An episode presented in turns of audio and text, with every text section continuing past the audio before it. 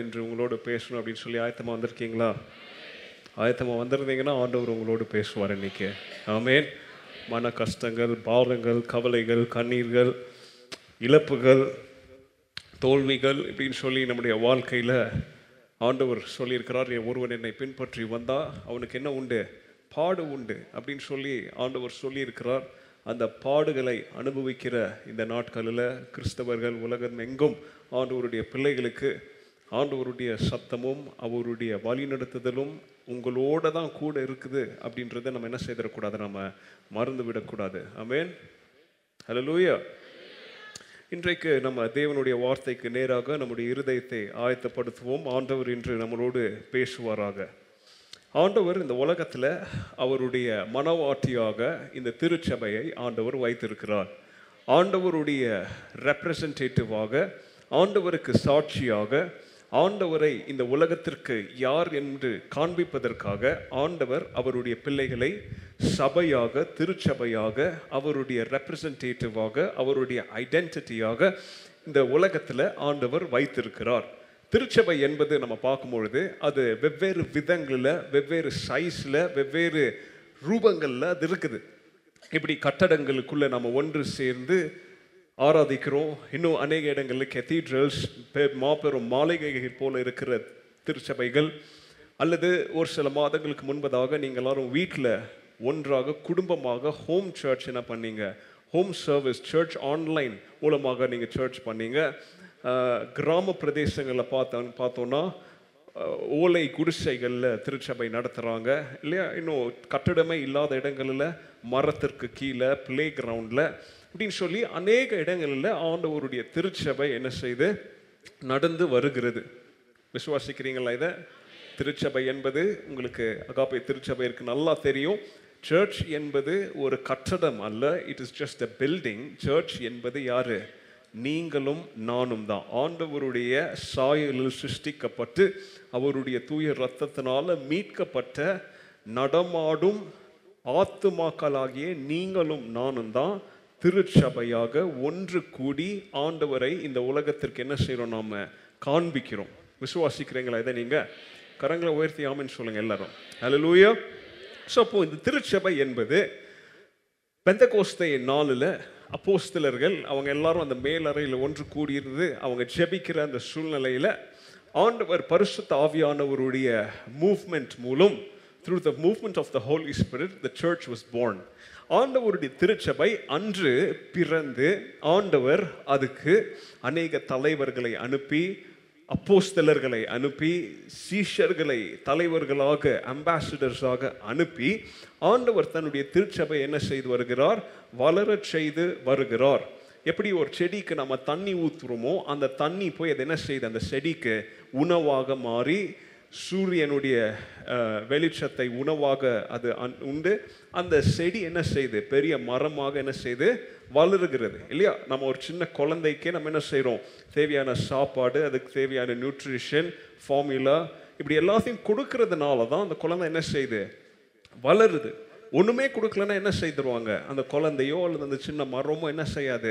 உயிர் வாழாது. அது என்ன செஞ்சிடும் அது கொஞ்ச நாளுக்குள்ளே செத்துரும். என் கூட அக்ரி பண்ணுறீங்களா எல்லாரும்? அப்போது திருச்சபை ஹிஸ்ட்ரியை நம்ம பார்க்கும்பொழுதும் ஆண்டவர் இந்த திருச்சபையை எப்படி வளர்த்தார் ஹவு த சர்ச் க்ரூ அப்படின்னு சொல்லி நம்ம பார்க்கும்பொழுது இதுக்கு ஒரே ஒரு சீக்ரெட் தான் இருந்துச்சு. இந்த சர்ச் க்ரோத்துக்கு சீக்ரெட் என்ன தெரியுமா? அந்த வார்த்தையின் பெயர் பர்சிக்யூஷன் அதாவது ஒடுக்கப்படுதல். கிறிஸ்தவர்கள் அடிக்கப்படுகிறாங்க கிறிஸ்தவர்கள் துன்புறுத்தப்படுகிறாங்க கிறிஸ்தவர்கள் பெர்சிக்யூட் பண்ணப்படுகிறாங்க கிறிஸ்தவர்கள் என்ன செய்யறாங்க கொலை செய்யப்படுகிறாங்க கிறிஸ்தவர்கள் இரத்த சாட்சிகளாக மறிக்கிறார்கள் அப்படின்னு சொல்லி ஆண்டவருடைய திருச்சபை பரிசுத்தவான்களுடைய மரணத்திலும் பரிசுத்தவான்களுடைய இரத்தத்தின் மேலும் அது என்ன செய்யப்பட்டு வருகிறது? கட்டப்பட்டு வருகிறது. அப்படி கட்டப்பட்டு வந்த ஆண்டவருடைய திருச்சபையில் ஒரு சின்ன டாட் தான் இந்த உலகத்தில் அகாப்பே பைபிள் சர்ச் நீங்கள் உட்காந்துட்டு இருக்கிறீங்க. அப்போது ஆண்டவருடைய பிள்ளைங்க எதுக்கு ஆயத்தமாக இருக்கணும் அப்படின்னு சொல்லி வளர்ச்சியில் ஒரு சீக்ரெட் ரெசிபியாக ஆண்டவர் வைத்திருக்கிறாருன்னு பார்த்தீங்கன்னா துன்பப்படுதல் பாடு அனுபவித்ததல். இந்த கொரோனா சூழ்நிலையில் நம்ம எல்லாரும் கஷ்டப்பட்டுட்டு இருக்கிறோம் இல்லையா? கொரோனா வந்து எல்லாரையும் அது பிரச்சனைக்குள்ளாக மாற்றி இருக்கு சின்ன பிள்ளைங்கள்லேருந்து முதியதானவர்கள் வரைக்கும் அவங்களுடைய வாழ்க்கையில் கடினமான சூழ்நிலைகளுக்குள்ளாக அவங்கள நடத்தி கொண்டு வந்திருக்குது. கொரோனா வந்து எல்லாருடைய வாழ்க்கையும் டிஃபிகல்ட்டாக மாற்றி வச்சிருக்குது. யாருடைய வாழ்க்கையும் ஈஸியாக இல்லை எல்லாருடைய வாழ்க்கையும் எப்படி இருக்குது? டிஃபிகல்ட்டாக கடினமாக அது என்ன செய்திருக்குது? அது மாற்றி வைத்திருக்கிறது. அப்போ இப்படிப்பட்ட சூழ்நிலையில் ஆண்டவர் ஆதி அப்போஸ்தலர்கள் காலத்தில் அப்போஸ்தலர்கள் மூலமாக அவர்கள் மிஷனரி பயணத்தில் சென்று அவங்க போன இடத்துலலாம் கிறிஸ்துவோடைய அன்பை அவங்க என்ன செஞ்சாங்க? போதித்தாங்க. அவங்க போன இடத்துலலாம் கிறிஸ்துவை குறித்து அவங்க என்ன செய்தாங்க? பரிசாற்றினார்கள். போன இடத்துலலாம் அவங்க என்ன செஞ்சாங்க தெரியுமா? அநேகரை கிறிஸ்துடைய அன்பிற்குள்ளாக கொண்டு வந்து அவர்களை சீஷர்களாக மாற்றி அநேக பேருடைய வாழ்க்கையை என்ன செஞ்சாங்க? அவங்க அன்னைக்கு மாற்றினாங்க. எப்படி? அற்புத அடையாளங்களினால போதனைகளினால அவங்களோடு இருந்து ஊழியம் செய்த அநேக சூழ்நிலைகளில் the church had a bloom அந்த காலத்தில். ஸோ அப்போ அப்படி ஆண்டவர் உபயோகப்படுத்தின அப்போஸ்தலர்களில் மிக முக்கியமான ஒரு அப்போஸ்தலன் யார்? அப்போஸ்தலனாகிய பவுல். பவுல் வந்து அவர் அநேக மிஷினரி ஜேர்னிஸில் போகும்பொழுது அப்படி போன ஒரு சமயத்தில் அவர் எபேஷு அப்படின்ற ஒரு பட்டணத்தின் வழியாக என்ன செய்கிறார் அவர்? வரார் அப்போ இந்த எபேஷு அப்படின்ற பட்டணத்தின் வழியாக அவர் வரும்போது அங்கே எந்த திருச்சபையும் இல்லாத காரணத்தினால அங்கே அவர் வந்து மூன்று ஆண்டு காலங்கள் இருந்து அங்கே ஆண்டவருடைய அன்பை பிரசங்கித்து திருச்சபைகளை என்ன செய்தார் அவர்?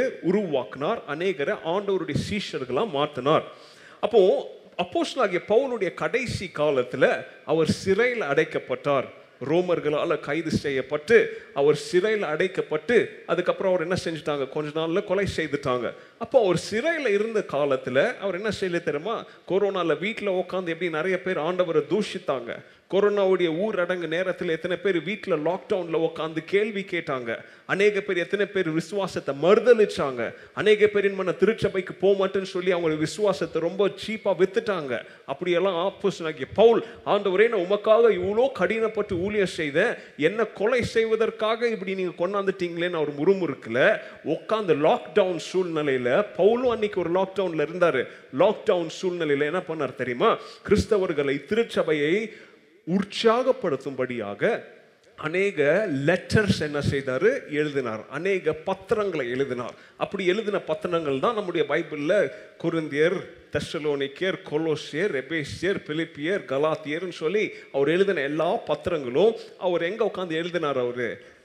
ஜெயிலில் மரணத்தை எதிர்பார்த்து உட்காந்து எழுதும் போது இந்த எபேசு பட்டணத்திற்கு அவர் ஒரு காலத்தில் தீமுத்தீவை என்னவோ அனுப்பினார் பாஸ்டராக அனுப்பி அந்த திருச்சபையை பார்த்துக்கோ அப்படின்னு சொல்லி அனுப்பினார்.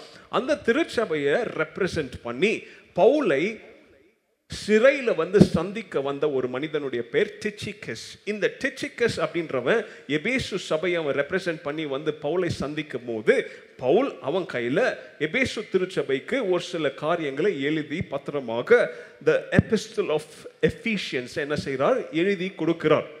கிறிஸ்துடைய மரணத்திற்கு ஒரு ஒரு முப்பது ஆண்டுகளுக்கு அப்புறமா அல்லது இருபத்தஞ்சிலிருந்து முப்பது ஆண்டுகளுக்கு அப்புறமா இந்த பத்திரம் என்ன செய்யப்பட்டது? எழுதப்பட்டது. Around fifty five fifty six eighty so இந்த பத்திரத்தில் அப்போஸ்னாகிய பவுல் எபேசு திருச்சபைக்கு ஆண்டவருடைய இருதயத்தின் செய்தியை மறுபடியும் அவங்களுக்கு ஞாபகப்படுத்தி எழுதுகிறார் reminds them of some of the important things in Christian life ஏன்னா எபேஷு பட்டணம் என்பது எங்கேயோ மூளை முடக்கில் கார்னரில் எந்த ஒரு இன்ஃப்ளூயன்ஸுமே இல்லாமல் ஒரு அண்டர் டெவலப்ட் அல்லது அன்டெவலப்டான ஒரு பட்டணம் கிடையாது.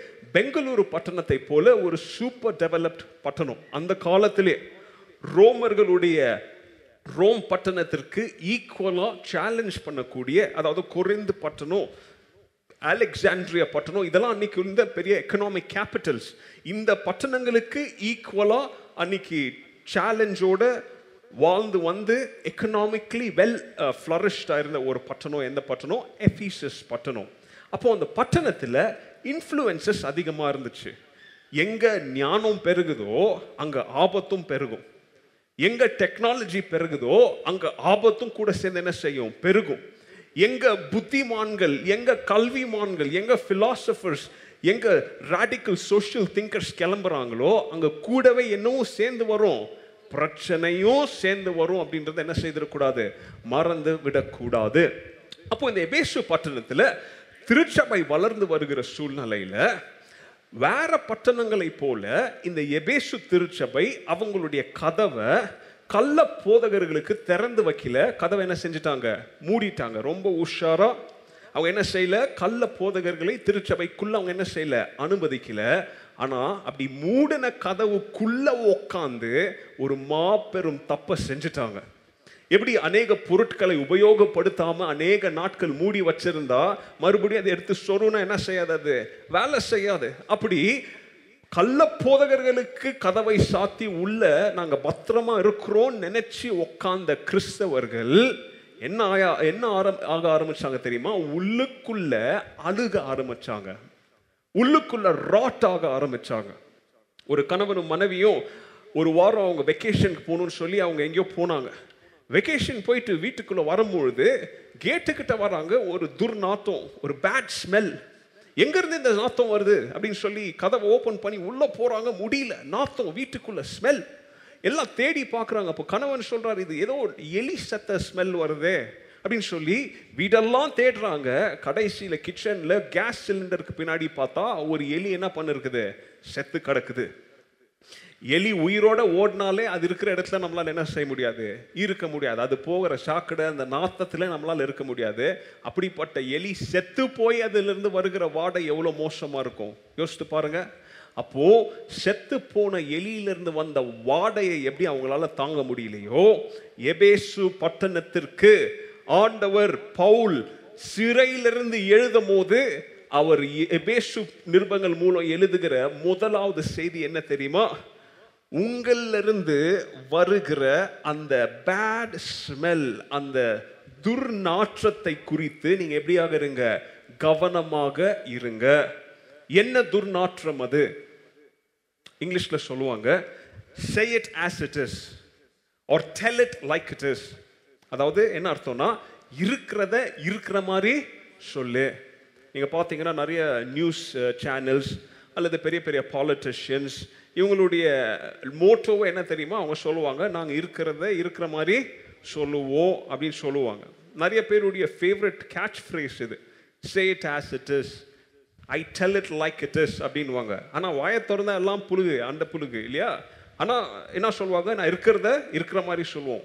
இன்றைக்கி நம்ம நாட்டில் இருக்கிற பத்தில் ஒம்பது நியூஸ் சேனல் இதுதான் செய்கிறாங்க நாங்கள் உண்மையை மாத்திரம் காண்பிப்போம் நடந்த சம்பவத்தை மாத்திரம் காண்பிப்போம்னு சொல்லி இல்லாத பொருளையெல்லாம் என்ன செய்வாங்க? கிளப்பி விடுவாங்க. ஆனால் ஆண்டவருக்கு இப்படி கிளப்பி விடுறதுக்கு ஒன்றுமே இல்லை. ஏன்னா இருக்கிறத இருக்கிற மாதிரி நிறைய பேர் ஷாக்கில் போவாங்க. என்ன ஷாக் தெரியுமா? ஏதாச்சும் சூழ்நிலை நடந்துச்சுன்னா அவங்களால யோசிக்க முடியாது. பார்த்துருக்குறீங்க இல்லையா மரண நேரத்தில் இல்லைன்னா ஏதாச்சும் ஒரு ஷாக்கான நேரத்தில் வி கேன் திங்க் கிளியர்லி ஏன்னா அந்த சோகம் வந்து அப்படியே அடைச்சி நம்மளுடைய எண்ணங்கள் யோசனைகள் எல்லாம் என்ன செஞ்சிடும் அது மூடி போட்டுரும். அப்போது நிறைய பேர் என்ன செய்வாங்க தெரியுமா? ஷாக் ட்ரீட்மெண்ட்டாக பலார்னு ஒரு அறை கொடுப்பாங்க. பார்த்துருக்கீங்களா? அந்த அடிக்கும் போது என்ன ஆகும் தெரியுமா உங்களுக்கு? அந்த சென்சஸ் பேக் திருப்பி வந்துடும் அவங்களுக்கு ரத்த ஓட்டம் இது வரைக்கும் பிளாக் ஆனதெல்லாம் என்ன செஞ்சிடும் மறுபடியும் ஃபங்க்ஷன் ஆக ஆரம்பிக்கும். ஆண்டவர் அப்போஸ்தலனாகிய பவுலை கொண்டு எபேசு பட்டணத்திற்கு கிட்டத்தட்ட ஒரு அறையை கொடுக்கிற மாதிரி விழித்துக்கொள் பி அவேர் பி அலர்ட் நீ உட்கார்ந்துட்டு இருக்கிற சீட்ல எதுக்காக உட்கார்ந்துட்டு இருக்கிறன்னு உனக்கு தெரியுமா? நீ போய் ஆராதிக்கிற அந்த திருச்சபைக்குள்ள நீ எதற்காக போய் ஆராதிக்கிறன்னு உனக்கு தெரியுமா? அப்படின்னு சொல்லி ஒரு வேக்கப் கால் கொடுக்கிறார். அந்த வேக்கப் காலை நம்ம எபேசூன் புஸ்தகத்துல ரெண்டாவது அதிகாரத்தை திறந்து வச்சுக்காங்க இன்னைக்கு ஒரு சில காரியங்களை அதுல இருந்து நம்ம பார்க்கலாம். ஆண்டவர் ஆவிக்குரிய ரீதியில மறித்து போயிருக்கிற நம்மை ஆண்டவர் உயிர்ப்பிக்கிறார். ஆண்டவர் இந்த உலகத்துல அவர் மனிதனாக சுற்றி திரியும் பொழுது அவர் அநேக பேரை தொட்டு குணமாக்கி பிசிக்கலி அவர் என்ன செய்தார்? மரணத்திலிருந்து உயிர்ப்பித்தார். உயிரோடு எழுப்பினார். ஆனா அநேக சூழ்நிலைகள்ல ஆண்டவர் இப்பொழுது உயிரோடு இருக்கிற அவருடைய பிள்ளைகளாகிய உங்களையும் என்னையும் பார்த்து கிறிஸ்தவ வாழ்க்கையில நம்ம மறித்து போயிருக்கிற ஆவிக்குரிய சூழ்நிலையிலிருந்து நம்ம மறுபடியும் உயிரோடு எழும்ப வேண்டும் அப்படின்னு சொல்லி அவருடைய வார்த்தையை கிடைக்கிற எல்லா சூழ்நிலைகளிலும் ஆண்டவர் நமக்கு நேராக அனுப்புகிற தேவனாக அவர் இருக்கிறார். எத்தனை பேர் பெற்றுக்கொள்ள ஆயத்தமாக இருக்கிறீங்க? ஹலலூயா வேதம் சொல்லுகிறது ஆண்டவருடைய வார்த்தை இருபுறமும் கருக்குள்ள பட்டயமாக இருக்கிறது. ஆனா ஆண்டவருடைய வார்த்தை நம்மளுடைய மனசிற்குள்ள நம்மளுடைய இருதயத்திற்கு நேராக வரக்கூடிய சூழ்நிலையில மாம்சம் ரெண்டு விதமாக அது அதை எதிர்கொள்ளும்.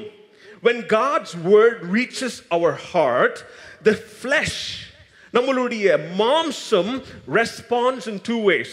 முதலாவது அது சொல்லும் I am unable to do this இது என்னால் முடியாது. நிறைய பிள்ளைங்களை பாருங்க ஹோம்ஒர்க் கொடுக்க சொல்லும் போது அவங்க சொல்லுவாங்க I'm unable to do this இது என்னால் முடியல. ஐ கேனாட் டூ திஸ் அப்படின்வாங்க இது என்னன்னா இயலாமை. இது என்னால் முடியாது அப்படின்னு சொல்லக்கூடிய முடியாதுன்னு சொல்ற ஒரு ஆவி. முதலாவது அன்ஏபிள் ஞாபகம் வச்சுக்காங்க. ரெண்டாவது நம்முடைய மாம்சம் சொல்லும் இது என்னால் முடியும். ஐ கேன் டூ இட் இது எனக்கு தெரிஞ்சது தான் இதெல்லாம் நான் இதில் ஊர்னவன் தான் நான் சின்ன வயசுல இருந்து கிறிஸ்தவ வழிகளில் வளர்க்கப்பட்டவன் தான் ஆனா பட் ஐ எம் அன்வில்லிங் ஆனா எனக்கு இதெல்லாம் செய்யறதுக்கு இஷ்டம் இல்லை. இதெல்லாம் பண்றதுக்கு எனக்கு விருப்பம் இல்லை. அன்வில்லிங் விருப்பம் இல்லாத குணாதிசயம். அப்ப நம்மளுடைய ஆவிக்குரிய வாழ்க்கையில இன் ஆர் ஸ்பிரிச்சுவல் லைஃப் ஆண்டவர் செய்கிற திருத்தங்கள் கரெக்ஷன்ஸ் ஆண்டவர் செய்கிற சிக்ஷைகள் ஆண்டவரிடத்திலிருந்து வருகிற வார்த்தைகளை பெற்றுக்கொள்ளும்படியாக அல்லது அதுக்கு நேராக நம்முடைய இருதயத்தை ஆயத்தப்படுத்துகிற சூழ்நிலையில் மனிதனுடைய மாம்சம் சொல்லும் I am unable to do it or I'm unwilling to submit myself இயலாமை. என்னால் இது முடியல. எனக்கு இது விருப்பம் இல்லை என்று ஆண்டவருடைய வார்த்தை வருகிற சூழ்நிலையில் மனிதனுடைய மாம்சம் அதுக்கு விரோதமாக என்ன செய்யும்? அது போராடத் தொடங்கும். ஆனா இப்படிப்பட்ட கடினமான சூழ்நிலையிலும் ஆண்டவருடைய வார்த்தை மீண்டும் மறுபடியும் மறுபடியும் எதற்காக நம்மை வந்து அது உயிர்ப்பிக்கிறது? இப்படி மனிதனுடைய மாம்சம் ஆண்டவருக்கு விரோதமாக மனிதன் இங்க சொல்லும் போது இந்த பர்டிகுலர் கான்டெக்ட்ல இந்த பர்டிகுலர் சூழ்நிலையில எபேசு பட்டணத்தில் இருந்த திருச்சபைக்குள்ள இருந்த விசுவாசிகள் த பிலீவர்ஸ் ஆண்டவருடைய பேரை கொண்ட ஆண்டவருடைய பிள்ளைகளாகிய ஞானஸ்தானம் பெற்று ஆண்டவரை முழு இருதயத்தோடு பின்பற்றுகிற அவருடைய பிள்ளைகளுக்கு இங்க எழுதுகிறார். கிறிஸ்துவுக்குள்ளான உன்னுடைய குடியிருப்பை. கிறிஸ்துவுக்குள்ளான உங்களுடைய உரிமை சொத்தாகிய இந்த நித்திய வாழ்வின் நம்பிக்கையை நித்திய ஜீவனை நீங்க இழந்துவிடக் கூடாது என்பதற்காக. அல்ல கவனிங்க ஆண்டவருடைய இருதய துடிப்பு என்ன தெரியுமா? You should not miss out on the eternal life that I am giving you நான் உங்களுக்காக ஏற்படுத்துகிற நான் இந்த உலகத்திற்கு எதற்காக வந்தேன் இந்த உலகத்தில் நான் என்ன காரியத்தை நிறைவேற்றி உங்களை பின்பற்றுங்கள் அப்படின்னு சொல்லிட்டு போனனோ அந்த வாழ்க்கையின் முடிவின் ஓட்டத்தில் நீங்கள் நான் உங்களுக்காக வைத்திருக்கிற நித்திய வாழ்வின் நம்பிக்கையை நீங்கள் இழந்து போகக்கூடாது என்பதற்காக மனிதனுடைய மாம்சம் அன்ஏபிள்னு சொல்லும் போதும் மனிதனுடைய மாம்சம் அன்வில்லிங் அப்படின்னு சொல்லுகிற சொல்ற சூழ்நிலையிலும் ஆண்டவர் தன்னுடைய அன்பின் நிமித்தம் கரம் நீட்டி நம்மை எல்லா சூழ்நிலையிலும் அவர் தொட்டு தூக்க விரும்புகிற தேவனாக இருக்கிறார். இந்த கொரோனா சூழ்நிலையிலும் நம்முடைய விசுவாசத்தை நம்ம இழந்து போக முடியாதபடி சாத்தான் எவ்வளோ சூழ்நிலையில நம்மளை கீழே தள்ளணும் கொண்டிருந்தாலும் ஆண்டவர் அப்பப்ப வார்த்தை நிமித்தம் பாடல்களின் நிமித்தம் தேவனுடைய பிரசங்கங்களின் நிமித்தம் ஜெபங்களின் நிமித்தம் ஆண்டவர் நம்மளுடைய உரிமை சொத்தான அவருடைய பிள்ளை என்னும் ஸ்தானத்தை நம்ம இழந்து போகக்கூடாது என்பதற்காக இன்னும் நம்மை காப்பாற்றி அவர் இன்னும் ஒன்றாக நம்மை வைத்திருக்கிறார். ஹலலூயா அப்போ இந்த எபேசியர் ரெண்டாவது அதிகாரத்தில் கிறிஸ்தவத்தின் மூன்று நிலைகளை குறித்து இங்க பவுல் திருச்சபைக்கு ஞாபகப்படுத்துகிறார். Is reminding the church of the three status that we hold in Christ கிறிஸ்துவுக்குள்ளாக நமக்கு எவ்விதமான நிலைப்பாடுகள் உண்டு? முதலாவது முதல் மூன்று வசனங்களை பாருங்க அங்க சொல்லுகிறார். You are once dead because of your disobedience நீங்க ஒரு காலத்துல மறித்து போயிருந்தீங்க. நீங்க ஒரு காலத்துல உயிரில்லாதவர்களாக இருந்தீங்க. டெட் மரணம் என்ற வார்த்தை வித்தியாசமான ஒரு வார்த்தை இந்த இடத்துல. ஏன்னா மரணம் என்றாலே எல்லாருக்கும் தெரியும் உயிரில்லாத ஒரு ஒரு ஒரு பாடிக்கு தான் என்ன சொல்லுவோம் நாம? டெட் அப்படின்னு சொல்லுவோம் இல்லையா? எப்போ இந்த மனிதனுடைய உடல்ல ஆக்சிஜன் போகலையோ ஹார்ட் பீட் ஆகலையோ பிரெயின் ஃபங்க்ஷன் ஆகலையோ க்ளோஸ் we டெட் நம்மக்கிட்ட ஜீவன் இல்லை. ஆனால் ஒரு சில சூழ்நிலைகளில் நம்ம ஒரு சில நபர்களை பார்த்து சொல்லுவோம் இவன் ஒரு வேஸ்ட் இவன். இவன் ஒரு யூஸ்லெஸ் இவன் எதுக்கும் என்ன கிடையாது இவன். லாய்க்கு கிடையாது. என்னுடைய மேஜரில் இருக்கிற ஒரு பொருள் இந்த பொருளுக்கு எந்த ஒரு உபயோகமும் இல்லைன்னா நான் சொல்லுவேன் இது ஒரு யூஸ்லெஸ் ஆன பொருள்னு சொல்லி என் டேபிளில் உட்காந்துட்டு இருக்கிற இந்த ஸ்பேஸ் இது பிடிச்சிட்டு இருக்குதுன்னு சொல்லி தூக்கி இதை எங்கே எறிவேன் நான்? குப்பை தொட்டிக்குள்ளாக எறிவேன். யூஸ்லெஸ் பயனற்றவை. பயனற்ற பொருள். ரெண்டாவது சொல்லுவோம் ஒரு சில நபர்களை பார்த்து இவன் ஒரு இன்எஃபிஷியன்ட் பர்சன் அல்லது இவன் ஒரு இன்இஃபெக்டிவ் பர்சன் அப்படின்னு சொல்லுவோம். கார்ப்பரேட்ல வேலை செய்யறவங்க உங்களுக்கு தெரியும். நீங்க கார்ப்பரேட்ல வேலை செய்யும் போது திடீர்னு ஒரு நாள் உங்களுக்கு ஒரு லெட்டர் வரும். யூ டெர்மினேட்டட் நீ வேலைக்கு தேவையில்லை. அதில் படிச்சு பார்த்தீங்கன்னா அதில் சொல்லுவாங்க நீ இன்எஃபெக்ட் எஃபெக்டிவாக இருந்ததுனால நீ ஒரு இன்எஃபிஷியன்ட் பர்ஃபார்மராக இருந்ததுனால இந்த வேலையில் உனக்கு என்ன கிடையாது இனிமே? இடம் கிடையாது. உபயோகமற்ற பாத்திரம். மூன்றாவது பலனற்ற பவர்லெஸ் பர்சன் ஒரு மனிதனை எப்போ பலன் நல்லா இல்லாதவன் சொல்லுவோம்? அவனுடைய தோற்றத்தை பார்த்தீங்கனாலே அவன் எலும்பும் தோலும் நோஞ்சானா இருப்பான். இந்தியாவுக்கும் சைனாவுக்கும் இப்போ எல்லையில் பிரச்சனை இல்லையா? அந்த பிரச்சனையின் நடுவில் நோஞ்சானை கொண்டு போய் நிப்பாட்டுவாங்களா? ஊதுனாலே கீழே உழுறோன மாதிரி ஒரு மரத்தி மனுஷனை கொண்டு போய் அங்கே நிப்பாட்டுவாங்களா? ஏன்? பலசாலியை நிப்பாட்டுவாங்க. யாருக்கு பலன் இருக்கு? யாருக்கு அறிவு பலன் இருக்கு? மாம்ச பலன் எவனுக்கு இருக்கு? பேச்சு திறமை நெகோசியேஷன் பலன் எவனுக்கு இருக்கோ அவனை தான் கொண்டு போய் என்ன செய்வாங்க அங்க? நிப்பாட்டுவாங்க. இங்க பவுல் நீ ஒரு காலத்துல மறித்தவனாக இருந்தாய் அப்படின்னு சொல்லும் பொழுது கிறிஸ்துவுக்குள்ள இல்லாத ஒரு மனிதனுடைய நிலைப்பாட்டை குறித்து இங்க பேசுகிறார். கிறிஸ்தவ கிறிஸ்துவுக்குள்ள இல்லாத ஒரு மனிதனுடைய ஸ்டேட்டஸ் என்ன? நோட்ஸ் எடுக்கிறவங்க எழுதிக்காங்க. இன்னைக்கு என்னுடைய மெசேஜின் தலைப்பு a life that is made alive in Christ. கிறிஸ்துவுடனே கூட உயிர்ப்பிக்கப்பட்ட வாழ்வு. கிறிஸ்துவுக்குடனே கிறிஸ்துவுக்குள்ள உயிர்ப்பிக்கப்பட்ட ஒரு வாழ்வு. இப்படி கிறிஸ்துவோட உயிர்ப்பிக்கப்பட்ட வாழ்வின் முதலாவது நிலை எப்படியாக இருந்துச்சு அப்படின்னு சொல்லி பார்த்தீங்கன்னா இங்க he's talking about our past நம்மளுடைய கடந்த காலத்தை குறித்து இங்க பவுல் பேசுகிறார். Our past what we were நம்ம யாராக இருந்தோம்? சொல்லுவோம் ஒரு காலத்துல நான் எப்படி இருந்தேன் தெரியுமா? இதுதான் பாஸ்ட் நிறைய பேர் இன்னும் அந்த பாஸ்ட்ல வாழ்ந்துட்டு இருப்பாங்க. ஒரு காலத்துல நான் என்னென்ன செஞ்சேன் தெரியுமா? ஒரு காலத்துல நான் எப்படி வாழ்ந்தேன் தெரியுமா? ஒரு காலத்துல நான் எப்படி ட்ரெஸ் பண்ணேன் தெரியுமா? ஒரு காலத்துல என் குடும்பம் என் வீடு என் சொத்து சுகம் எப்படி இருந்துச்சு தெரியுமா? இதுதான் கடந்த காலம். இது உண்மை கிடையாது இப்போ. ஒரு காலத்துல உண்மையா இருந்துச்சு ஆனா இப்போ இது என்ன கிடையாது? உண்மை கிடையாது. இதே பேரலிசம் தான் இங்க பவுலும் டிராப் பண்ண விரும்புகிறார். திருச்சபைக்குள்ள உட்கார்ந்துட்டு இருக்கிற தேவ பிள்ளைகளே ஒரு காலத்துல நீங்க எப்படியாக இருந்தீங்க? இங்க பாசிட்டிவ் டிரான்ஸ்பர்மேஷன் இங்க சாதகமான ஒரு மார்ப மார்படுதல் இங்க நடைபெற்றிருக்கிறது. அதை நீங்க மறந்துட்டீங்களா? ஒரு காலத்துல நீ நல்லா இருந்து திருச்சபைக்குள்ள வந்து கெட்டு போன அப்படின்றது உன் கதையா இருக்கக்கூடாது. ஒரு காலத்துல அழுவி போனா ஒரு காலத்துல வாழ்க்கையின் எல்லா எண்ணங்களையும் எல்லா நம்பிக்கையும் இழந்து போன நான் இன்றைக்கு கிறிஸ்தவ திருச்சபைக்குள்ள வந்து உட்கார்ந்து இயேசு கிறிஸ்து கொடுத்த போதனைகளை நான் பின்பற்றினதுனால இன்னைக்கு என் வாழ்க்கை சுகமா இருக்குதுன்னு சொல்றீங்களா? இதுதான் உங்களுடைய வாழ்க்கையின் கதையா இருக்கணும். இன்னைக்கு நிறைய பேர் தப்பா புரிஞ்சுட்டு இருக்கிறாங்க என்ன புரிஞ்சுட்டு இருக்காங்க தெரியுமா? இந்த கிறிஸ்தவங்கனால என்ன பண்றாங்க? வந்து எல்லாரையும் மதம் மாத்துறாங்க. கிறிஸ்தவங்கனாலே எல்லா இடத்துலையும் போய் என்ன பண்றாங்க இவங்க? எல்லாரையும் மைண்டை கொலாப்ஸ் பண்றாங்க. ஏசு கிறிஸ்து பைபிளில் எங்கேயாவது மதம் மாற்றுங்கன்னு சொல்லியிருக்காரா? சொல்லியிருக்கிறாரா? அப்போ அப்படி மாத்துறவங்கலாம் யார் கிடையாது? அவங்க கிறிஸ்தவங்க கிடையாதுங்க. அவங்க வேற ஏதோ இயேசுவை பற்றி பேசுகிறாங்க ஆனா நாம பிரசங்கிக்கிற இயேசு என்ன சொல்றாரு தெரியுமா? என் வாழ்க்கையை பார்.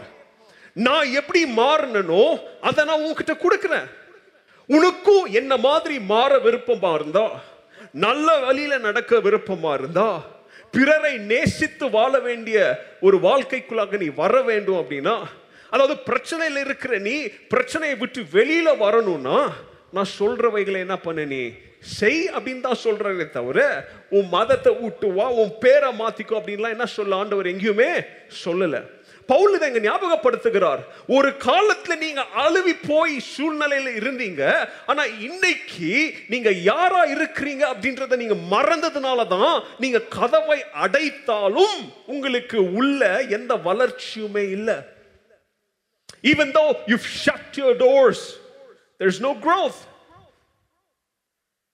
Paul என்ன சொல்றாரு? அபார்ட் ஃப்ரம் கிரைஸ்ட் கிறிஸ்துவை விட்டு நீங்க என்ன செஞ்சாலும் கிறிஸ்து இல்லாத ஒரு வாழ்க்கையில நீங்க எவ்வளவுதான் முயற்சி எடுத்தாலும் கிறிஸ்து இல்லாத ஒரு வாழ்க்கையில நீங்க எவ்வளவுதான் உங்க பலனை உங்களுடைய திறமைகளை உங்களுடைய தாளந்துகளை உங்களுடைய நேரத்தை நீங்க இன்வெஸ்ட் பண்ணாலும் கிறிஸ்துவுடைய பார்வையில் அது எப்படிப்பட்ட வாழ்க்கை தெரியுமா? நான் சொன்ன மூணு வார்த்தையை மறந்துடாதீங்க. It is useless it is ineffective and it is powerless கிறிஸ்து இல்லாத வாழ்க்கை பயனற்ற வாழ்க்கை. கிறிஸ்து இல்லாத வாழ்க்கை உபயோகமற்ற வாழ்க்கை. கிறிஸ்து இல்லாத வாழ்க்கை பலனற்ற வாழ்க்கை. இங்க எப்படி மறித்து போயிருந்தோம் அப்படின்னு சொல்லி இங்க சொல்றாரு பாருங்க. You were dead because of your trespasses and because of your sin. ரெண்டு வார்த்தையை சொல்லுகிறார். நல்ல கவனிங்க. ட்ரெஸ்பாசஸ் ட்ரெஸ்பாஸ்னா என்ன? நீங்கள் நிறைய ப்ராப்பர்ட்டிஸில் போயிருந்தீங்கன்னா காலியாக இருக்கிற இடங்கள் எல்லாம் பார்த்தீங்கன்னா அங்கே போட்டிருப்பாங்க. ட்ரெஸ் பேசர்ஸ் வில் பி சொல்லுங்க பார்த்ததே இல்லையா நீங்கள் ப்ராசிக்யூட்டட் அரெஸ்டடா அதாவது இதுக்குள்ளே நீ அத்துமீறி நுழைஞ்சனா உன் மேலே வழக்கு தொடரப்படும். உன்னை கோர்ட்டுக்கு கூட்டு போவோம். லீகல் ஆக்ஷன் எடுப்போம். இதுதான் அதோடைய அர்த்தம்.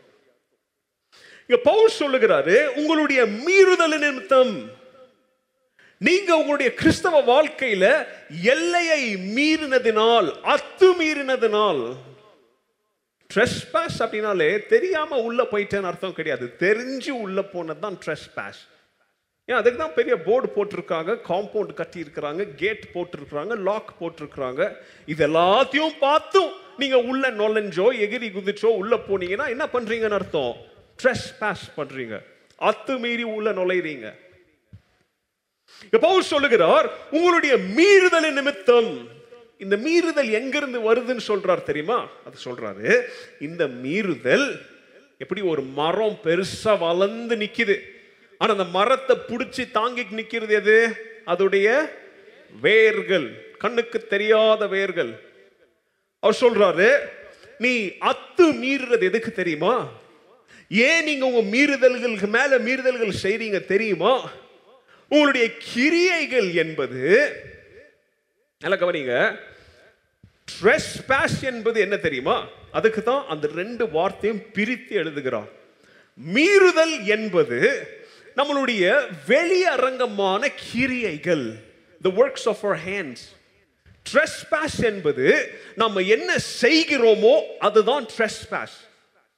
அந்த செய்கிறவை அதுக்கு உயிரை கொடுத்து ஜீவனை கொடுத்து அதை தூண்டுகிறது எது தெரியுமா? அதோடைய வேறான அந்த வேருக்கு ஒரு பேர் சொல்றாரு இன் யோர் disobedience. உங்களுடைய கீழ்ப்படியாமையின் நிமித்தம். அப்போ நம்மளுடைய மீறுதல்களுக்கு காரணம் என்ன? துணிகரமாக ஆண்டவருடைய வார்த்தைக்கும் ஆண்டவருடைய சத்தியத்திற்கும் கீழ்ப்படியக்கூடாது என்று கீழ்ப்படிதலுக்கு நேராக நம்மை வழி நடத்தா நடத்தாத டிஸ்ஒபீடியன்ஸ் கீழ்ப்படியாமை. ரெண்டாவது வார்த்தை சொல்றாரு பாவம். அதுக்கு தான் அதை பிரிக்கிறார். ஏன்னா முதல் வார்த்தை ரெண்டா பிரிஞ்சிருக்கு. வெளியரங்கமான செயல் கிரியை அது நம்மளுடைய மீறுதல். அந்த வெளியரங்கமான செயலை செய்ய தூண்டுகிற கண்ணுக்கு தெரியாத இருதயத்தின் ஆழத்தில் உள்ள வேறான எது? கீழ்ப்படியாமை. இது ரெண்டையும் தாங்கிறது எது தெரியுமா? பக்கத்தில் இருக்கிற வார்த்தை நம்மளுடைய பாவ சுபாவம் நம்முடைய பாவ குணாதிசயம். Sin is the state of our heart. அவர் அங்க சொல்றாரு.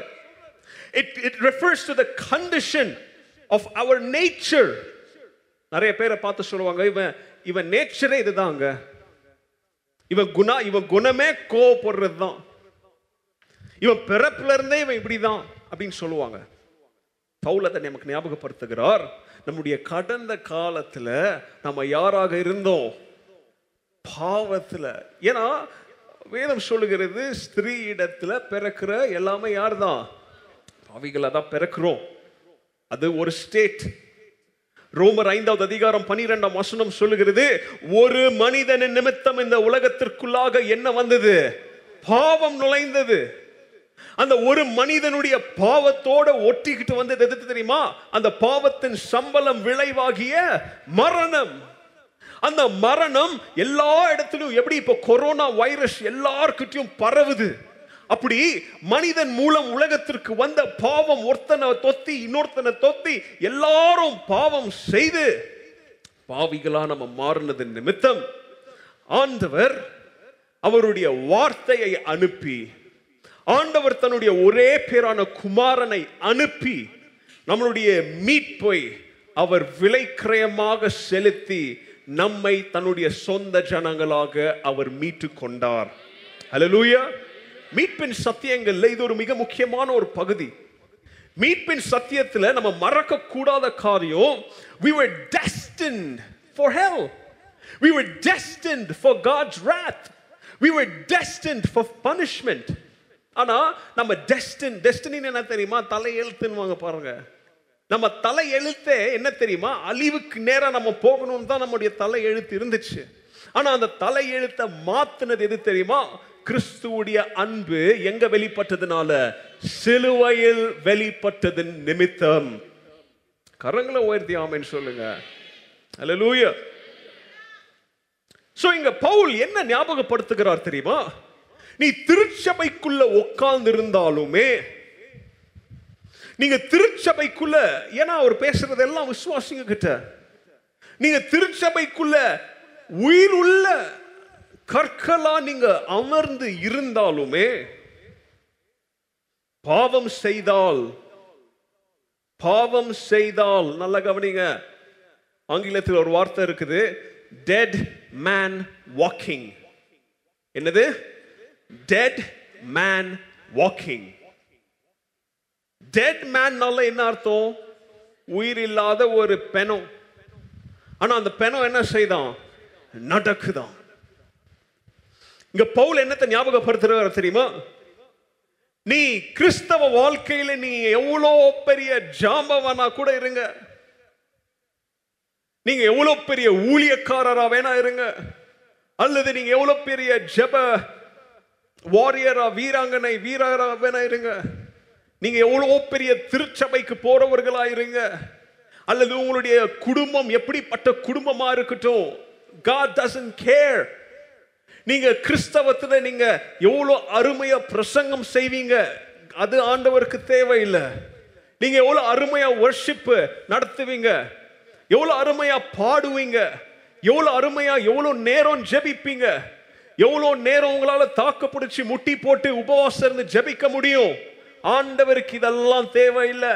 ஆண்டவர் எதிர்பார்க்கிற ஒரு காரியம் அல்லது ஆண்டவருடைய எச்சரிக்கையின் வார்த்தை என்ன தெரியுமா? நீ கிறிஸ்தவ வாழ்க்கையில திருச்சபைக்குள்ள வந்து நீ என்னோடு உறவில் இல்லாமல் இன்னும் பாவத்தில் ஈடுபட்டு இன்னும் கீழ்ப்படியாம இன்னும் வேறுனால உன்னுடைய வாழ்க்கை தாங்கப்பட்டு அந்த வேரின் பலனாக உன்னுடைய மரத்தில் அழுவி போகிற யாருக்கும் பயனற்ற கனிகளை நீ காய்த்தாலும் ஆண்டவர் சொல்லுகிறார் it doesn't matter to me.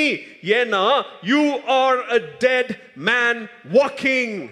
நீ கிறிஸ்தவன் என்று பெயர் கொண்டு சார்திஸ் திருச்சபைக்கு ஆண்டவர் கொடுத்த எச்சரிக்கையின் வார்த்தையை இங்க ஆண்டவர் சொல்லுகிறார் you are a dead man walking நீ நடமாடுகிற ஆனா நீ உயிருள்ள மனிதன் கிடையாது. நீ செத்த மனிதன். You are physically alive but spiritually dead இங்க உட்கார்ந்து இருக்கிற ஒவ்வொருத்தரும் நீங்க கொஞ்சம் நான் பேசும்போது உணர்வடைந்து உங்களுடைய இருதயத்தை கொஞ்சம் ஸ்கேன் பண்ணுங்க. எனக்கு வாழ்க்கை இருக்கு. எனக்கு ஒரு வேலை இருக்கு.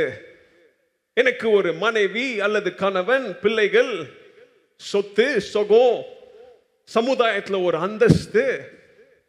என் பேரை என்ன அண்ணன் அக்கா தலைவா அப்படின்னு சொல்லி என்னை ஏற்றுக்கொள்றதுக்கு நிறைய பேர் இருக்கிறாங்க. நான் நடந்து போனால் எனக்கு சல்யூட் சலாம் போடுறதுக்கு கொஞ்சம் கைங்க இருக்குது. அல்லது நான் வேலைக்கு போனால் இவ்வளோ வருஷத்தில் நான் ரிட்டையர் ஆகும்போது என்கிட்ட இவ்வளோ லட்சம் சேர்த்து வைக்கக்கூடிய திறன் இருக்குது.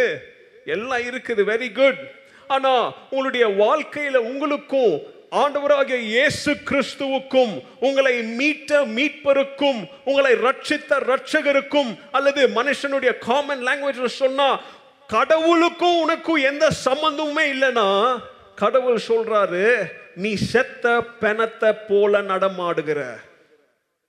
நாம நினைக்கிறோம் நம்ம நடமாடுறோம் உயிர் இருக்குதுன்னு. ஆனா ஆண்டவருடைய பார்வையில் நாம் செத்த பிணங்களை போல இருக்கிறோம். ரெண்டாவது வசனம் you used to live in sin நீ பாவத்துல வாழ்ந்து வந்த உலகத்தாரை போல obeying the devil. சாத்தானுடைய எல்லா கட்டளைக்கும் கீழ்ப்படிந்து அவனுடைய ஆவி உன்னுடைய இருதயத்துல தேவனுக்கு நீ கீழ்ப்படிய கூடாது என்பதற்குரிய விதைகளை அவன் விதைச்சுக்கிட்டே இருந்தான். எப்படி வண்டி ஓடணும்னா பெட்ரோலோ டீசலோ ஊத்தணும் இல்லையா? பெங்களூர்ல எங்க ஊத்துறது? அது ஊ- விலை ஊத்தின் போகுது இல்லையா? எயிட்டி சம்திங் ரைட் ஊத்தலன்னா என்ன செய்யாது வண்டி? நகராது. இங்க சாத்தான் நம்முடைய இருதயத்துக்குள்ள உட்கார்ந்து அவன் ஊத்திக்கிட்டு இருக்கிறான் என்னத்தை ஊத்திக்கிட்டு இருக்கிறான் தெரியுமா? ஆண்டவர் எதை செய்யன்னு சொல்றாரோ அதை செய்யாத அப்படின்னு சொல்லி அவன் நம்மளை என்ன செய்யறான் உற்சாகப்படுத்திக்கிட்டு இருக்கிறான் ஆண்டவர் இதை செய் அப்படின்னு சொல்வாரு இதை நீ செய்யாதன்னுவான். இல்ல ஆண்டவர் இதை செய்யாதன்னு சொல்வாரு அவன் சொல்லுவான் இதை போய் என்ன பண்ணு முதல்ல செய். To refuse to obey God ஆண்டவருடைய கட்டளையை கீழ்ப்படியாத அப்படின்னு சொல்லி நமக்கு தைரியத்தை ஊற்றுறது யார் தெரியுமா? நமக்குள்ள இருதயத்திற்குள்ள இருக்கிற சாத்தானும் அவனுடைய ஆவியும். மூணாவது வசனத்துல சொல்றாரு நம்ம எல்லாரும் ஒரு காலத்துல அப்படி வாழ்ந்து வந்தோம். ஆனா இன்னைக்கு நிறைய பேரு அந்த வாழ்க்கையை விட்டு அவங்க ஆவிக்குரிய வாழ்க்கையில ஒரு புதிய நிலையை அடைந்தும் அவங்க பழைய வாழ்க்கை பழைய சுபாவம் உள்ள இருக்கிறதுனால அவங்க கிறிஸ்துவன் பிள்ளை என்று பெயர் கொண்டும் அவங்களுடைய இச்சைகளை அவங்களால என்ன செய்ய முடியல? விட முடியல. Following the passionate desires of our sinful nature spiritually dead ஆவிக்குரிய ரீதியாக நம்ம மறித்து போயிருக்கிறோம். எதிர்க்கிறா? எதை எதனால? ஆண்டவருக்கு அவருடைய சத்தத்தை கேட்காம இருந்த ஒரு சூழ்நிலை நிமித்தம். இப்போ அப்படி இருக்கிற சூழ்நிலையில ஆண்டவர் இல்லை இல்லையா? இப்போ இவர் ராஜ்யம் தானே? இவன் என்ன சொன்னாலும் நம்ம என்ன செய்யறோம் நாம கேட்டு நடக்கிறதுனால அவன் நம்மளுடைய கவனத்தை எதற்கு நேரா திருப்பி விட்டான் தெரியுமா? மாம்சத்தின் இச்சைக்கும் கண்களுடைய இச்சைக்கும் ஜீவனத்தின் பெருமைக்கும் நேராக ஆண்டவருடைய பிள்ளைகளுடைய எண்ணத்தையும் கவனத்தையும் சாத்தான் என்ன செய்துட்டான்? திருப்பிட்டான். Fulfilling the desires of your flesh and your mind. நிறைய பேர் கேட்பாங்க நான் பாவம் செய்யறதுனால நான் பாவியா? அல்லது நான் பாவியா பிறந்ததுனால இருக்கிறதுனால நான் பாவம் செய்யறேனா? நல்ல அருமையான கேள்வியில் இது. நீங்க எப்படி மடக்கி திருப்பி ட்விஸ்ட் பண்ணி நீங்க கேள்வியை கேட்டாலும் பதில் ஒண்ணுதான். ஏசு இல்லாத வாழ்க்கை பாவம் உள்ள வாழ்க்கை. ஏசு உங்க கூட இல்லைன்னா நீங்க யாரு? அதுக்கு தான் பாஸ்ட் ரிமைண்ட் பண்றார். ஆனா நீங்க அப்படி இருக்கணும்னு அவசியம் இல்லை. நீங்க அப்படி வாழணும் அப்படின்றது தேவனுடைய திட்டம் அல்ல. அதனாலதான் மாம்சோ ஐ எம் அன்வில்லிங் ஐம் அன்ஏபிள்னு சொன்னாலும் ஆண்டவர் வலுக்கட்டாயமா அவருடைய அன்பை நம்ம கிட்ட என்ன கொண்டு பண்ணாரு கொண்டாந்து காண்பிக்கிறார். காமிச்சிட்டார் ஏற்கனவே. நாம தான் இப்ப ரெஸ்பாண்ட் பண்ணி என்ன செய்யணும்? அவருடைய அழைப்பை கேட்டு அவர் அண்டை வரணும். ஏன்னா தேவன் ரெண்டாயிரம் வருஷத்துக்கு முன்பதாகவே மனிதனை தேடி மனித ரூபத்தில் என்ன பண்ணிட்டாரு? வந்துட்டாருங்க. ஆனால் இன்னைக்கு அநேக கிறிஸ்தவர்கள் இந்த உணர்வு இல்லாத நம்முடைய பாவ வாழ்க்கையில் பாவ சுபாவத்தில் நாம் இழு- இழுக்கப்பட்டு ஈர்க்கப்பட்டு உள்ள நம்ம ஃபிக்ஸ் ஆகி மாட்டிக்கிட்டு இருக்கிறதுனால தான் நம்முடைய கண்களுக்கு எது சரின்னு படுதோ அதை நம்ம செய்கிறோம் நிறைய கிறிஸ்தவர்கள் சொல்லுவாங்க அல்லது நிறைய நபர்கள் சொல்லுவாங்க நான் சாமி நம்பிக்கையில் எனக்கு கோயிலுக்கு போக மாட்டேன். அல்லது இன்னும் பாரம்பரிய கிறிஸ்தவர்கள் எடுத்தீங்கன்னா நான் சின்ன வயசுல ஞானஸ்தானம் எடுத்துட்டேன். என் சந்தாவை கரெக்டாக கட்டிடுறேன். குடும்ப புக் அப்டேட்டடாக இருக்குது. திருச்சபைக்கு கொடுக்க வேண்டிய எல்லாத்தையும் நான் கொடுக்குறேன். நான் கண்ணுக்கு எது சரின்னு படுதோ செய்கிறேன் நீதியாக வாழ்கிறேன் நியாயமாக வாழ்கிறேன் அடுத்தவனுக்கு கெடுதல் செய்கிறதில்ல என் வேண்டு என் வேலை உண்டு நான் உண்டுன்னு வாழ்கிறேன் ஓகே நல்லது வெரி குட் நீ ஒரு சன்மார்க்கன். துன்மார்க்கன் அல்ல. வெரி குட் ஆனால் ஏசு எங்க? இவ்வளோ சொன்னியே இந்த லிஸ்ட்ல எங்கேயாச்சும் இயேசு கிறிஸ்துவும் கூட இருக்கிறாருன்னு சொன்னீங்களா? நீங்க டிராவல் பண்ணி போறீங்களே உங்களுடைய வாழ்க்கையின் உங்களுடைய படகின் மாலுமையாக ஆண்டவராக இயேசு கிறிஸ்து இருக்கிறாரா? பவுல் ரொம்ப திட்டமும் தெளிவுமா சொல்றாரு நீங்க நான் பாவி இல்ல நான் பாவி கூட்டத்தோட நான் என்ன சேர்த்துக்க மாட்டேன்லாம் சொல்றீங்க. வெரி குட் நீங்க பாவம் செய்யல. வெரி குட் ஆனா அதனாலலாம் உங்களுக்கு நித்திய வாழ்வு உண்டு அப்படின்னு சொல்லி எந்த கேரண்டியும் கிடையாது. நீங்க திருச்சபையில வந்து நீங்க உட்கார்றதுனாலலாம் உங்களுக்கு நித்திய வாழ்வின் நம்பிக்கை இருக்குது அப்படின்றது கேரண்டி கிடையாது. அதனால தான் ஞானஸ்தானம் எடுக்கும் போது ஞானஸ்தான கிளாஸ்க்கு வருவீங்க. வரும்போது உங்களுக்கு முதல் பாயிண்ட் என்ன சொல்லி தருவோம்? ஞானஸ்தானம் உங்களுக்கு எங்க சீட்டை ரிசர்வ் பண்ணாது. பரலோகத்துல எனக்கு ஒரு சீட் ரிசர்வ் அப்படின்றத என்ன செய்திருங்க? மறந்துருங்க.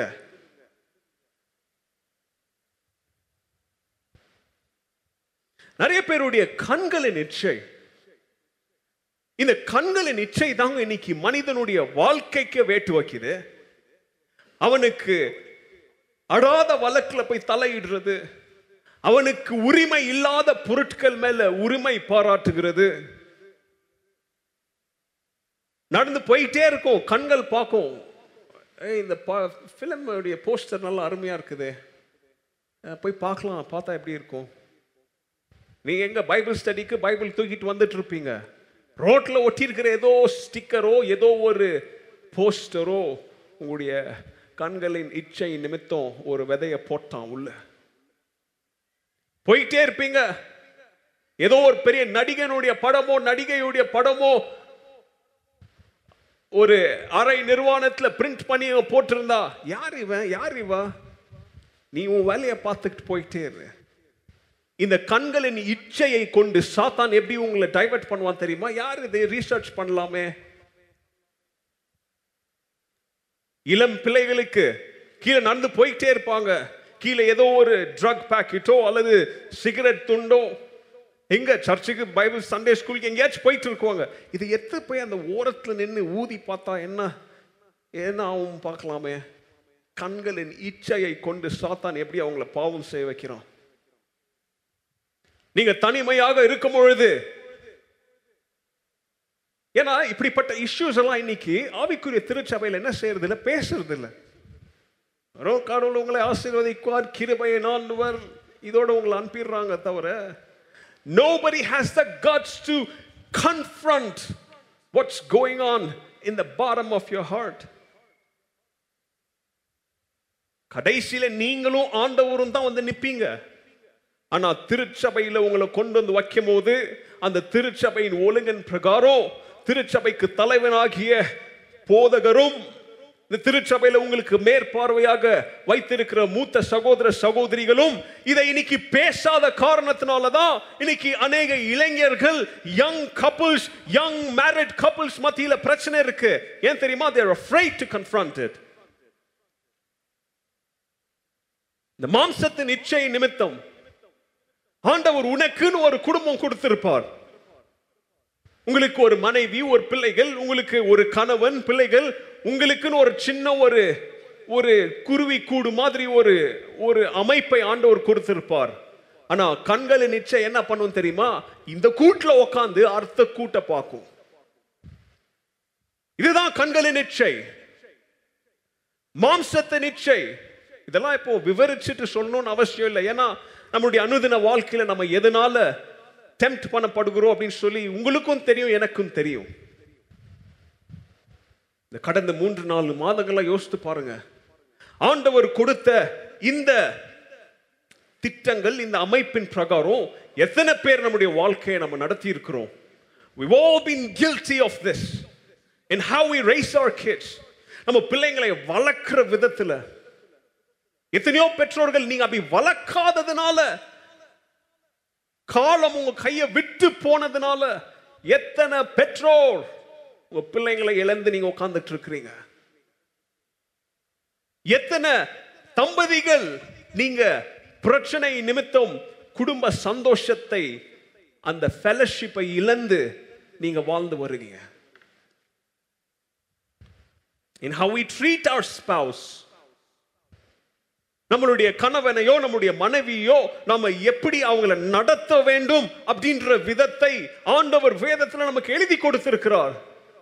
அதை மீறி நாம எப்படி நடத்தி கொண்டிருக்கிறோம்?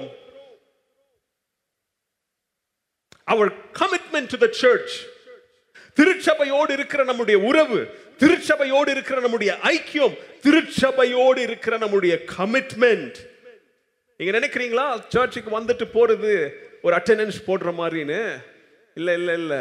உலகத்தில் எத்தனையோ தோட்டம் இருக்குது. ஆனால் அந்த தோட்டத்துலலாம் நாட்டம் ஆண்டவர் உங்களை இந்த தோட்டத்தில் நாட்டினார் இல்லையா? அப்போ உங்களுக்கும் இந்த தோட்டத்துக்கும் ஒரு கமிட்மெண்ட் இருக்குதா? ஆண்டவர் எதிர்பார்க்கிறார். கடந்த மூன்று மாதங்களாக இந்த தோட்டத்தில் வைக்கப்பட்ட நாட்டப்பட்ட இந்த செடியோ இந்த மரமோ நீ இந்த தோட்டத்திற்கு எவ்வளோ உண்மையா இருந்திருக்கிற? எவ்வளோ கனி கொடுத்திருக்கிற? ஆண்டவர் கேட்கிறார் எதிர்பார்க்கிறார். நேரத்தை கொடுப்பார் காலத்தை கொடுப்பார் அவகாசத்தை கொடுப்பார். கனி கொடாத மரமா இருந்தா நீங்க சாவறதுக்கு முன்பதாக அவரே உங்களை வெட்டி தூக்கி எறிஞ்சிருவார். ஆனா அப்படி நடக்கக்கூடாது என்பதற்காகத்தான் எச்சரிக்கையா ஆண்டவர் திரும்பவும் திரும்பவும் திரும்பவும் உங்களுடைய இருதயத்தை குத்துகிற மாதிரி சரி செய்ய வேண்டிய காரியங்களை சரி செய்து கொள்ளுங்க அப்படின்னு சொல்லி உங்களோட உணர்த்துகிறார். நீங்கள் நினைக்கிறீங்களா? சர்ச்சுக்கு விரோதமாக பேசுறது சர்ச்சுக்கு துரோகம் செய்யறது? இதெல்லாம் ஒரு சின்ன மேட்டர் நோ சபை என்பது அவருடைய மனவாட்டிங்க. சபை என்பது அவருடைய சரீரம். நீங்க அவருடைய சரீரத்தை குத்துறீங்க. அது தெரியுமா? நீங்க இந்த சர்ச்சையோ வேற சர்ச் எந்த church no problem you may think you're harming the church but no you harming God himself Deuteronomy twelve eight ஆண்டவராகிய ஆண்டவருடைய பிள்ளைங்க இஸ்ரவேலர் அன்னைக்கு ஒரு நிரந்தரமான இடம் இல்லாத சூழ்நிலையில அவங்க அங்கங்க நாடோடிகளா சுத்திட்டு இருக்கும்போது ஒரு இடத்துல வந்து அவங்களுக்கு ஸ்ட்ரிக்டா ஒரு வார்னிங் கிடைக்குது. என்ன தெரியுமா? இது வரைக்கு இன்று வரை நீங்கள் செய்தவைகளை இனிமே நீங்க என்ன செய்ய முடியாது? யூ கெனாட் டூ இட் ஏன்? அன்னைக்கு ஒவ்வொருத்தன் கண்ணுல அவன் அவன் பார்வையில எது சரின்னு பட்டுச்சோ அதை அவன் செஞ்சான். வாழ்க்கை முறையிலையும் ஃபேமிலி லைஃப்லையும் பிசினஸ் லைஃப்லையும் வர்ஷிப்லையும் அன்னைக்கு அவன் அவன் கண்ணுக்கு எது சரின்னு பட்டுச்சோ அதை செய்தான். ஜட்ஜஸ் செவன்டீன் சிக்ஸ் நியாயாதிபதிகள் பதினேழாவது அதிகாரம் ஆறாவது வசனத்துல அன்றைக்கு இஸ்ரவேல் தேசத்திற்கு ஒரு ராஜா இல்லாத ஒரு சூழ்நிலையில் தேசத்தில் இருந்த எல்லா மனுஷனும் அவனுடைய பார்வைக்கு எது சரின் பட்டதோ அதை அவன் மனம் போன வழியில என்ன செய்தாங்க? செய்தாங்க. அதுக்காக தான் ஆண்டவர் அன்றைக்கு ஒரு தேசம் தேசத்திற்கு எல்லை இனம் ஜாதி தலைவர்கள் ராஜாக்கள் city walls city civic system constitutional system எல்லாத்தையும் ஆண்டவர் அன்னைக்கு அவங்களுக்கு ஏற்படுத்தி கொடுத்தார். ஏன்னா அமைப்பு இல்லாத இடத்துல எல்லாம் குழப்பமா தான் இருக்கும். நீதிமொழிகள் பனிரெண்டாவது அதிகாரம் பதினஞ்சாம் வசனம் ஒரு துன்மார்க்கனோ அல்லது ஒரு முட்டாளோ அவனுடைய பார்வைக்கு கண்களுக்கு எது சரின்படுதோ அதை தான் செய்வானாம். ஆனா புத்திசாலி ஞானமுள்ள மனிதன் ஞானமுள்ள கவுன்சில் அறி அறிகுறை அறிகுறின்னு சொல்லுவாங்க இல்லையா? ஆலோசனைன்னு சொல்லுவாங்க இல்லையா? அதுக்கு அவன் என்ன பண்ணுவான்? அவனுடைய செவியை சாய்ப்பான் அப்போ முதலாவது காரியம் இன்னைக்கு முதலாவது பாயிண்ட்ல நான் நிப்பாட்டுறேன். முதலாவது காரியம் ஆண்டவர் பவுலை கொண்டு திருச்சபையில கிறிஸ்தவர்கள் அவங்க பாவத்தின் நிமித்தம் கீழ்ப்படியாமை நிமித்தம் ஒரு காலத்தில் எப்படி வாழ்ந்து வந்தாங்க அதுல இருந்து ஆண்டவர் அவங்களை எப்படி மீட்டு கொண்டார் அதுல சென்ட்ரல் பாயிண்ட் ஆண்டவராகிய இயேசு கிறிஸ்து என்கிற சத்தியத்தை அவங்களுக்கு மறுபடியும் உணர்த்தினார். ஏன்னா நிறைய பேர் திருச்சபைக்குள்ள வந்து உட்கார்ந்துக்கிட்டு கிறிஸ்துவுக்கும் அவங்களுக்கும் எந்த ரிலேஷன்ஷிப் இல்லாத ஒரு கிறிஸ்தவத்தை நடத்தி கொண்டிருந்தாங்க. நல்லா கவனிங்க அகாப்பே திருச்சபையில் இருக்கிற சகோதர சகோதரிகளே நீங்க அகாப்பே சர்ச்சிலே கடைசி வரைக்கும் இருந்தாலும் நீங்க அல்லது இதை விட்டு நீ எந்த சர்ச்சுக்கு போனாலும் கிறிஸ்துவோடு ஒரு பர்சனல் ரிலேஷன்ஷிப் இல்லாத ஒரு கிறிஸ்தவம் செத்த கிறிஸ்தவம். இதுதான் உண்மை. இது கேட்க உங்களுக்கு கடினமா இருந்தா இது கேட்க உங்களுக்கு பயமா இருந்தா பயந்துட்டு சர்ச்சை விட்டு ஓடாதீங்க. இப்போ எலும்பி நின்று ஜபிக்கும் போது ஆண்டவரே என்னை மாத்துங்கன்னு சொல்லி கேளுங்க ஆண்டவர்கிட்ட. ஆண்டவரே கடந்த மூன்று மாதங்களா கொஞ்சம் சில்லன் ஆயிட்டேன் ஆண்டவரே. சூடு போயிடுச்சு. உங்களுக்காக நின்ன கால்கள் வலி எடுத்து கொஞ்சம் உக்காந்துட்டேன் ஆண்டவரே. நீங்க அப்படி உட்காரக்கூடாது எலும்பணுன்றதுக்காகத்தான் ஆண்டவர் உங்களோடு பேசிட்டு இருக்கிறார். இயேசு இல்லாத ஒரு வாழ்க்கை. ஆண்டவர் எதை செய்யணும் செய்யக்கூடாதுன்னு நமக்கு திட்டமும் தெரியுமா எழுதி கொடுத்திருக்கும் பொழுது சாத்தானின் ஆவி உள்ள இருந்து என்ன செய்யும் தெரியுமா? இதை செய்யாத அப்படின்னு சொல்லி இதை கலப்படம் செய்ய வைக்கும். கலப்படம் செய்ய வைக்கிறதுனால இருக்கிற ஒரிஜினல் ஃப்ளேவர் டேஸ்ட் என்ன செய்யுது? போயிடுது. ஒரு உதாரணம் சொல்லிட்டு நம்ம முடிக்கலாம். பெண்கள் நீங்கள் டிவியில் குக்கிங் ஷோ பார்க்குறீங்க இல்லையா? குக்கிங் ஷோ பார்க்குறீங்களா பாருங்கள் அதுலலாம் எந்த தப்பும் இல்லை. பார்த்து நல்லா புது புது ரெசிபியாக பார்த்து அடுத்த சண்டே லாக்டவுன்ன்றாங்க வீட்டில் செஞ்சு போடுங்க. இல்லைன்னா அதை பிரிண்ட் எடுத்து அவங்கள்ட்ட கொடுங்க அவங்க செஞ்சு போட்டு உங்களுக்கு. ஏதோ ஒன்று அப்போது அதை ஃபாலோ பண்ணிவிட்டு நீங்களும் என்ன பண்ணிக்கிட்டே இருப்பீங்க? எல்லாம் செய்துட்டே இருப்பீங்க சமையல். ஆனால் திடீர்னு என்ன ஆகும் தெரியுமா? அவன் அங்கே ஒருத்தனுக்கு ரெண்டு பேருக்கு ஏற்ற இன்க்ரீடியன்ஸ் செய்வான். நீங்கள் ஒரு குடும்பத்துக்கு செய்யணும் பத்து பேருக்கு இல்லையா? அப்போது செய்யும் போது நடுவில் ஏதோ ஒரு ஸ்டெப்பை மிஸ் பண்ணிடுவீங்க. அப்படி இல்லைன்னா எல்லாத்தையும் பார்த்துக்கிட்டு இவங்க என்ன இவங்க? தே தேங்காய் எண்ணெய் ஊற்றுறாங்க இவங்கெல்லாம் கேரளாக்காரங்க. நாம தேங்காய் எண்ணெய் போடக்கூடாது. எது போடணும்? நல்ல எண்ணெய் போ ஏதோ ஒரு எண்ணெயை மாற்றுறீங்க நீங்கள் இவங்க ஒன்றரை ஸ்பூன் தானே சில்லி பவுடர் போட்டாங்க. நாங்கள் நல்லா காரமாக சாப்பிடணும். நீங்கள் ஒரு மூணு ஸ்பூன் போடுறீங்க. எல்லாம் குக் பண்ணிவிட்டு அவங்க டிவியில் கடைசியில் ஒரு ஸ்பூன் சாப்பிட்டு என்ன சொல்லுவாங்க? ஓ சூப்பர் என்ன சொல்லுவாங்க இல்லையா? நீங்கள் எல்லாம் பண்ணிவிட்டு வீட்டில் சாப்பிட்டா திட்டுவலும் என்னாடி செய்து வச்சுருக்கிற? சா மனுஷன் சாப்பிடுவானா? இல்லையா? உங்கள் வீட்டில் என்ன எபிசோட் நடக்குதுன்னு எனக்கு தெரியல. ஏன் பிரச்சனை என்ன தெரியுமா? கொடுத்த இன்கிரீடியன்ட்டுக்குள்ள நீங்கள் என்ன பண்ணீங்க தெரியுமா? அடிஷ்னல் இன்கிரீடியன்ஸை போட்டீங்க. தேவையற்றவைகளை போட்டீங்க உள்ள. உங்களுடைய சுய புத்தியின் மேல இதை போட்டா நல்லா இருக்கும் அதை போட்டா நல்லா இருக்கும்னு சொல்லி போட்டு அந்த டிஷ்ஷை என்ன பண்ணிட்டீங்க? நாசம் பண்ணிட்டீங்க. ஆண்டவர் எபேசு சபைக்கு அவர் வார்ன் பண்றது என்ன தெரியுமா? நான் இந்த இன்கிரீடியன்ட் உனக்கு கொடுத்திருக்கிறேன். உன்னுடைய வாழ்க்கைக்கு தேவையான ஒரு கான்ஸ்டிடியூஷன் இந்த தேசத்தை எப்படி நடத்தணும் அப்படின்னு சொல்லி நமக்கு ஒரு கான்ஸ்டிடியூஷனை ஆண்டவர் கொடுத்திருக்கிறார். ஞானிகள் மூலமாக தேச தலைவர்கள் மூலமாக. அந்த கான்ஸ்டிடியூஷனை மீறினா அது என்ன மாறுது பிரேக்கிங் த லா அப்போ இந்த வேதாகமத்தில் கொடுக்கப்பட்டவைகளுக்கு நீங்க இதை போட்டா நல்லா இருக்கும் இல்லையா?